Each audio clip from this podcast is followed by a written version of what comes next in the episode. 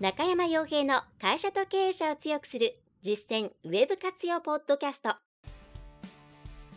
この番組では600社以上のウェブコンサル実績を持つ株式会社ラウンドナップ代表取締役の中山が会社経営者に必要な内容に絞り込んで抑えるべきウェブの話題やトピックスをビジネス目線でお伝えしています。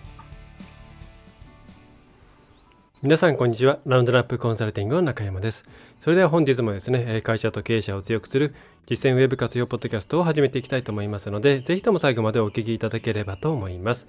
えさて今回はですねテーマとしては、えー、アフィリエイトですね。でこちらについてアフィリエイト広告というところについてうん、結構うちのお客様それから問い合わせをいただくような、えー、まだその段階の方でもですねまあ、随分減ってきたといえば減ってきたんですがまだ研修などでも項目に入れてほしいと言われるんですがアフィリエイト広告っていうものは、まあ、そもそも今どうなのかっていうところと、まあ、あとはやってる知り合いがやってて効果が上がってるみたいだから自分たちもやってみようかと思うんだけどもうちの業界とか扱っている商品ではどうなのかとか、まあ、そういうふうにえー、アフィリエイト広告を、まあ、使う側はですね、まあ、うちのお客様が事業主側の方々なので、えー、アフィリエイト広告というものを使うということに対していろいろご質問いただくことが、まあ、ちょこちょこあります。はい。でまあ、逆にアフィリエーターさんの方をうちはコンサルすることはないので、あそこは独特の世界なので、えそちら側からの意見というのはないんですけれども、まあ、使う側をというですね、声が、まあ、随分減りましたけどね。2018年に結構大々的な多分アフィリエイト業界に、興味があるあるいはアフィリエイターさんがもしもしこれを聞いていればですね、えー、2018年に大きな事件があったんで、えー、それで、えー、ブレインハーツか。ブレインハーツという会社がえっ、とですねまあまあひどいですね、えー、やえー、なんだいろんな法律景品表示法ですとかうんまあ、景品表示法かな一般的には、えー、のところで NG なまあ結構なですね まあ後でちょっとお見せしてもいいんですけど、えー、広告を出して、まあ、それによって、えーとまあ、法的な処分が下ったんですよね。まあ、それによって事業主側さんがあれなんかやばいことをどうどうもこのアフィリエイト広告っていうのはいろいろリスキーな部分もあるみたいだぞっていうことで当時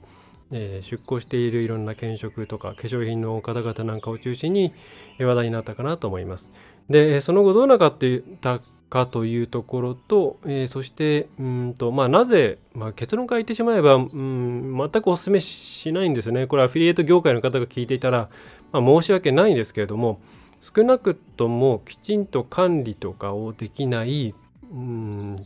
企業の方そのアフィリエイターさんを管理できないような企業の方はですね、えー、全くお勧めできないと。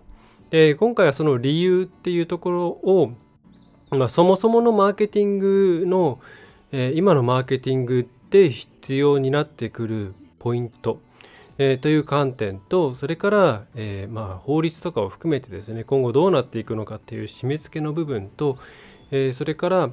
えーと、技術的な部分ですねテクノロジーの部分での、まあ、ある意味締め付けではないんですけども傾向ですね、まあ、その辺りを中心に、えー、今回ちょっとこういうことをまず下敷きにしてアフィリエイト広告というものを使うかどうかっていうことを考えていただきたいなという内容にしていきたいなと思いますということですね。はい。ま私も何でしょうね、えっ、ー、とうんとウェブっていうものに興味を持ったのが大体2000年ぐらいですかね。アフィリエイト当時自分が、えー、私がトランペットをやり始めた頃なんでもともとこういう性格なので情報を集めたりとかそれを公開したりっていうのが好きなので、えー、ブログをやっていて、えー、そこでまあアフィリエイト広告なんかも結構ベタベタ貼っていてですね、まあ、たまに結構中古の1本トランペット売れるとまあ大体中古で10万から20万うん。まあ、そのうちのまあって言ってもですね3%とか3%もなかったかな。10%なんてないですよ。本当に1%とか2%とか、えー、だったんですけど、まあ、結構入ったりとかして、まあ、結構そのバイト代の足しになったりましていてアフィリエイト広告自体は当時から、えー、当時まあ、当時のアフィリエイトはなんとなく分かっています、まあ、最近も仕組み的にはそんなに変わってないのかなっていう印象はありますがまあ、あのそんなに積極的に知っているわけではないので、えー、それを前提に聞いていただければと思います。はい、でまず、えーとですね、一応ですね、アフィリエイト広告って結構仕組みとしては有名っちゃ有名なので、えー、いいかなというところはあるんですけど、まずちょっと簡単に、えー、知らないっていう方もいらっしゃると思うんで、どういう仕組みなのかを解説していきたいと思います。まあ、本当にざっくりです。はい。一応、えっ、ー、とですね、今、YouTube の方では、あれが、えー、ピクチャーインピクチャーで出てると思うんですけれども、えー、これはあのフィデフィデスさんっていうですね、広告コンプライアンス、うちが、あのお医者さん系で見ていただくときに、ここにお願いすることがあるんですけれども、のあのブログで、ま、あの結構分かりやすくいつも書いて書いていただいているんで、今回少しだけ、え引用させていただきます、え YouTube の方では概要欄の方にですね、リンクを貼っておきます。ちょっと、ポッドキャストは書けないので、えー、株式会社フィデスとかで、フィフィデスですね。えー、あ、ここで拡大しても YouTube の方しか見えない。えー、カタカナで F、えー、フィデスですね。で、検索をしていただければ多分出てくると思います。はい。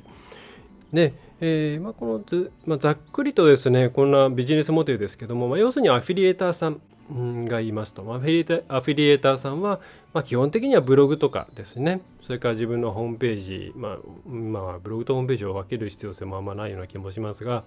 えー、であったり、まあ、昔だとメールだけで行くっていうパターンもあったんですけども、今ほとんどないですよね。リスト取れないですからね。えっ、と、まあ、LINE だけでうまく集客してる人ともいるみたいですけども、極めて少数だと思いますし、相当難易度高いと思います。ね、まあ、基本はブログですね。はい、ブログとかに、まあ、なんかですね、こう自分の体験談とか、まあ、そういう、えー、法律に反しないような内容ですね。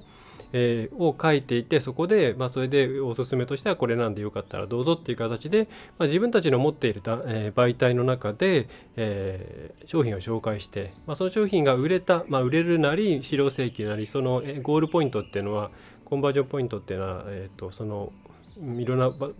いろんななんでしょうねこの広告主によるんですけれどもまあ大体が売れたかな。えー、で認定されたら1件あたりこれだけその営業報酬っていうんですかねを払いますよっていう形になりますね。はい、でこれをまあ直でやっているケースももちろんあるんですけれどもパートナー制度とかで、まあ、大体の場合は間に業者さんが入ってます。えー、アフィリエイト、えー、アフィリエイトサービスプロバイダーっていうですね、えー、というもの、まあ、有名どころで言うとそのバリュークマスさんとか A8 さんとかあとなんだ、えー、っと、まあいろいろなんとかアフィリエイトみたいなものがいっぱいあります。すいません。もう、あんまり覚えてない。えっと、えー、そうですね。まあそういう商品を売る形、まああと、ちょっと例外、例外というかアフィリエイトというか、まあクリックしたら、えっ、と、収入が入るっていう意味で言えば、まあ、アドセンスとかもありますけども、まあ、あれちょっと違う話なんで置いときます。要するに、まあ、ある商品がもともとあって、まあ、大概は ASP にその案件が並んでいるんですね。そのこれを打ってください。こういう内容でお願いします。バナー広告はこれを使ってください。こういうのは NG です。で、1件あたりいくらいくらです。はい、みたいなものがあって、えー、その中からうんじゃあこううちのブログはこういうテーマだからただスポーツがテーマだからじゃあスポーツ系のこれとこれを載せてみようかなということで、まあ、記事を書いたり、まあ、単純になんとなくバナーだけ置いとこうかなというようなケースもあるんですけれども、えー、そこの素材を使って、えー、そのホームページにですね、まあ、からその送るんですねお客さんを。で送ることによって、えー、それが認定されれば収入が入ってくるっていう、まあ、昔からお小遣い稼ぎえー、というところでよく引き合いに出されるものですね。まあ、ただ今は非常にアフィリエイト自体が厳しい状況にその厳しいというのは事業として成立させるのが厳しいお小遣いレベルを稼ぐのすら厳しいという状況にこの10年20年でどんどんなっていっているんで、まあ、実は裏側にあるのはほとんどが企業さんだったりします。はい、よくあるアフィリエーターって個人が頑張って個人が稼いでみたいなイメージって割と2000年代前半ぐらいで終わっていてですね、えー、実はそのアフィリエイトみたいなそういう商品紹介型の広告代理店的な、えー、ところでチームとなっていろんなものを売っているっていうケースの方が、まあ、はるかに多いですね。はい、どこというのは別に言う必要ないんで言わないですけど、えー、まあたくさんあります。別にそれ自体は悪いことじゃないですね。はい。で、えー、というのがまあざっくりアフィリエイトの仕組みですね。まあ、実世界に例えると何ですかね。あんまりない仕組みですけど、まあなんかお店があって自分たちの商品これなんです、チラシこれなんです。えー、で、これを使って自分たちで営業してくれて、で、えー、それの案件が通ったら、えー、えー、その売上の何パーセントを、えー、お返ししますよそういうビジネスやっていませんかみたいな感じですかね。リアルの世界と。なんかあるのかな。まあありそうな感じはしますけれど。えっ、ー、と何でしょうね。あんまり成立はしない感じ。あでもまあ B2B とかになってくるとそれに似たような形態はあるのかなと思いますが、まあ、そういうふうに商品と,、えーと、こういう形で売ってくださいっていう、まあ、方針とバナーとか、まあ、リアルの世界で例えるならチラシとかうんと商材とかサンプルとかそういうものを用意するんで、えー、これを使って、えー、売ってくれたらですね、えー、これだけ返すよと。はいえー、っていうようなものがアフィリエイトというものに、えー、なりますね。はい、で、まあ、これが、まあ、まずそのビジネスモデルというかこれを使って、えー、特に中、えーまあ、今のうん会社さんが物を売るっていう時に、まあ、何が一番問題なのかっていうとまず一つ大きいのは私も、まあ、まあ、今のマーケティングというか誰かに物を売るっていううん流れ、えー、求められている流れに逆流するんですよね。うん、どういうことかっていうと今って、えー、その物を売るサービスを使ってもらう、まあ、導入してもらうっていうところはもちろん大事なんですけれども、えー、皆さんよく、ね、ユーザー体験とかエンゲージメントとか言うじゃないですか。それはつまり、まあ、基本的な機能とか、えー、自分たちの悩みを解決してくれるようないろんなうんサービスですよね。っていうそのサービス内容っていうんですかね。そういうものはまどこもカバーしているからあとはそれをどれだけスムーズに気持ちよく導入させてくれるかとか自分たちに分かりやすいように結果をこう見せてくれるかとかそういう、まあ、全体の何て言うんですかね。それからストーリーあとはよくバッジを買うとかえー、レッテルを買うとか言いますけれども、えー、自分はこういう人間なんだよっていうことを感じさせてくれるようなそういうストーリーを持っているとかそういう物とかで満足させるというよりはそれを買って使っていく過程をも含めてその人の人生なりうん、まあ、会社だったらその会社の中での、えー、社員の方々の、えー、快適度だったり会社自体のブランディングだったり、まあ、そういうものにつながるようなものじゃないとなかなか売れなくなってますよね。もう本当にどこの行ってもレッドオーシャンでそこに対そこで、まあ、どの切り口で戦ってもブルーオーシャン戦略で言ったら戦略キャンパスのどの軸で戦っても大体どこもやり尽くされていて新しい軸を作るにしても非常に難しい状態だし他のところもいろんな軸を立てようと頑張って戦略的な PR をしているような状態、えー、そういうようなところばっかりなわけです。でそこでじゃあ今どういうふうにしたらいいのかなそれからユーザーさんもこれ買う側買う側も困っているわけです。みんな同じだからどこで買っていいか分かんない。えー、どれどれがいいか分かんない。でもちゃんと選ばないとなんとなく自分の気が収まらない。なんか失敗したような気がする。もっといいものがあったような気がするっていう気持ちのまま使うっていうのは嫌なんで、まあ、お客さんは何らかのですね、えー、あ自分はこれを買ってよかったんだな。自分はこういう、えー、なんだろう、うん、ことを体験できているのはちゃんと選べたおかげだみたいに、あるいは誰かが勧めてくれたおかげだみたいに思いたいものなんで、そこまでのそういうストーリーが非常に重要になってくる。まあ、だから今いろんなところでその D2C みたいなもの、つまりダイレクトコンシューマーかな。えー、っと、作り手と買い手のとの間っていうものをどんどん狭めていくことによって作っていくっていうとこっていうのは非常にストーリーが豊富なわけですね。情緒的な部分が非常に豊富なんですよで,、まあ、でそれをどんどんお客さんに近づけていくことによってその商品自体のがもともと自然に、まあ、も持ってしまうようなストーリー性とか、うん、背景とかヒストリーとかそういったものを、えー、付加価値にしていこうっていう、まあ、そういうのがワイド D2C、まあ、D2C 他にもその、えー、改善のサイクルを速くするみたいなところのいろんなもちろんね項目はあるんですけどもマーケティングの一つのあの大事なポイントで言えばそういう情緒的な側面とかストーリー的な側面を導入しやすいっていうところがあるわけです。でそういうものがどんどん売れていく、まあ、最終的には物語を売っていくような形になっていく中でじゃあアフィリエイトって何ですかっていうふうに改めてこのアフィリエイトのビジネスモデルを見ていただくとつまりお客このアフィリエイトの場合っていうのはお客さんとの接点特に一番大事なファーストコンタクトですね印象を決める相手の印象相手からの印象を決めるファーストコンタクトの部分っていうものを全く売り手の側は制御できないんですよ。社内での部署の違いとかではなくてもう会社も何も関係ない誰かアフィリエーターさんという人が誰かしらが売ってくれているっていう状態になっていてものすごくですね作り手側と売り手側の距離が離れていくんですね。でそうすると当然なかなかその特にアフィリエーターさん売って売れる人であればあるほど抱えている案件も比較的なんだろうな、まあ、多いわけじゃないか、うん。まあ、売れていれば売れている人ほどま忙しいし一個一個に対してそこまでコミットメントできないし、まあ、いい条件じゃないとそもそも扱ってくれないし、うん、であんま売れてない人に関して言ったらまあそもそもそういうことを考えないから売れないみたいなそういう営業能力が足りていないケースも多いですからやっぱりそこの、えー、作り手と営業営業じゃないや、まあ、売り手との間まあ、売り手、そしてその先の買い手ですね。この辺の関係性って多分何十十何回か前のポッドキャストでやったんですけど、これなるべく縮めなきゃいけないんですよ。縮めなきゃいけないんですけれども、むしろ開く方向なんですよ、アフィリエイトっていうのは。うん。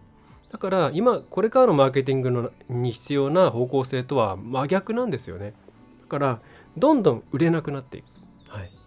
で、ちょっと話しれますけども、こうやってどんどん売れなくなっていく流れがあるで実際に売れなくなってるんですでもうちょっと細かく言うと売れて売れる人と売れるアフィリエーターさんと売れないアフィリエーターさんが確実に二極化しているでななん10万円以上売ってるアフィリエーターさんって何千人に1人とかなんかそういうレベルだった気がするんですけど、えー、で売れてるところは何かって言ったらもうがっちりその企業さんのある案件とか業界とかに関してコミットして調べてインタビューして、えー、向こうのこと分かった上でいろんな情報を展開していって売っていくような、まあ、企業ですよねやれるのは、えー、あるいはもう結構卓越した個人で特定の案件しかやってないようなところ、うん。えー、は売れてるんですよ。でそれに対してまあなんとなくバナー貼ってなんとなく紹介文書いてみたいなえー、でね広告主さんとコミュニケーションも取らないような人たちっていうのはどんどんどんどん沈んでいってまあまあもう1円も稼げないで終わってしまったりしているわけなんですよ。あのなんか検索現地で1位取れば売れるかとかそういう状況じゃないんですよね。あの物を売るっていうのは。うん、で、えー、話ちょっと戻しますけれども、まあ、そういうふうになんだろう非常にうんとその今のマーケティングの方向性を理解した上でアフィリエイトという形で営業支援してくれるような企業さんでと付き合うことができれば、まあ、それは有効な販売チャンネルにはなるんですけれども、えそうじゃない人たちとつながったところで売れないか売れないばかりか、えー、それ以上に、えー、ここの後お話しする法律面を考えるとリスクがかかってきてしまうと。かかってきてしまうという状況になるということで、まあ、基本的にはまずこの段階でもおすすめはできないんですよね。うんうんまあ特にまあ B2C ならまだしも B2B は特にそうでしょうね。企業に売るってそういうことじゃないですかね。はい。で、えー、っとですね、じゃあ法律面どうなのかっていうと、うんとどこかな。まあ、どんどんですね、締め付けが強くなってま締め付けっていうと不当なことをされてるっていう、えー、と印象になってしまうんですが、というよりはまあやっぱり悪質なものが多々ありますので、えっ、ー、と、ちゃんと,、えーとですね、その消費者保護の観点で国も、えー、手入れをしていかなければいけないよねという話なんですね。はい、で、えーとまあ、さっきちょっとお話しさせてもらったブレインハーツっていう通販サイトも2018年なんでちょっと前なんですけどうんとブレインハーツの件はどこに出したかなどこっちかなはいえー、っとですね、まあ、ダイエット系ですね。検食系です。はい。えー、これもフィデスさんの方でちょっと、えー、出してますけど、まあ、あの、広告ひどいですよって話を一番最初にしたんですけど、まあ、ちょっとこれ見ていただくと、えー、わかんない方、えー、ポッドキャスト聞いてる方はぜひなんかあの、フィデス、えー、スペースブレインなんだっけえー、ブレインハーツかとかで検索していただくと実際のアフィリエイトのアフィリエイトの画像が出てくると思います。で、えー、YouTube で見ていただいている方は今出てるような、まあ、アウトですよね。はい。こう、何の根拠もない、えー、ダイエット、内臓脂肪をですね、ガンガンに減らしてくれますよみたいな内容で、えっ、とな、なんだ、これはサプリかな？えっ、と、内臓脂肪が18.9キロ分に 2%, 2週間で減らせたと。米袋2袋分の脂肪がお腹から除去されたとかですね。で、CT 画像なんかを出しながら、でもまあ、2週間で20キロ出てきたら多分人間体どっかおかしくなりますよね。でなんかこうこれが内臓脂肪だみたいなのが出てくるんですけどこんな形でついてるわけないんですけどえー、っとまあなんか気持ち悪い画像があってで内臓脂肪のなんかスキャンの画像があってこれだけ減ったんだよっていうのが、まあ、根拠もなく出てるわけですね。まあただまあねこれひどいって言いますけど今でもいっぱいありますけどね。よくまとめサイトなんかのスマホで見ているとあのちっちゃい広告とかいっぱい出てきますけど1個クリックしてみるとまあひどいもんですよ。同じようなものが未だにバッコしていて運営者情報とか出さなきゃいけないということで左下に左下の方にちょこんとちっちゃいリンクが貼ってあって、まあ、クリックすると、まあ、一応ちゃんとしたあのまああのシェアオフィスみたいなところの住所があって会社もちゃんとあって、そこをやってるっていうのは嘘じゃなさそうなんですけれどもね、外側からするとですね広告インターネット広告事業とかそんな感じで書かれていて、間違ってもこういうところにあの依頼したくないなと思うんですが、えまあ、さておき、まあ、こういった広告が出てこの時に、まあ、どういうふうに、法的規制、ね、が規定されたかっていうと、えちょっとこれあのそのままフィデス様のフィデスさんのブログから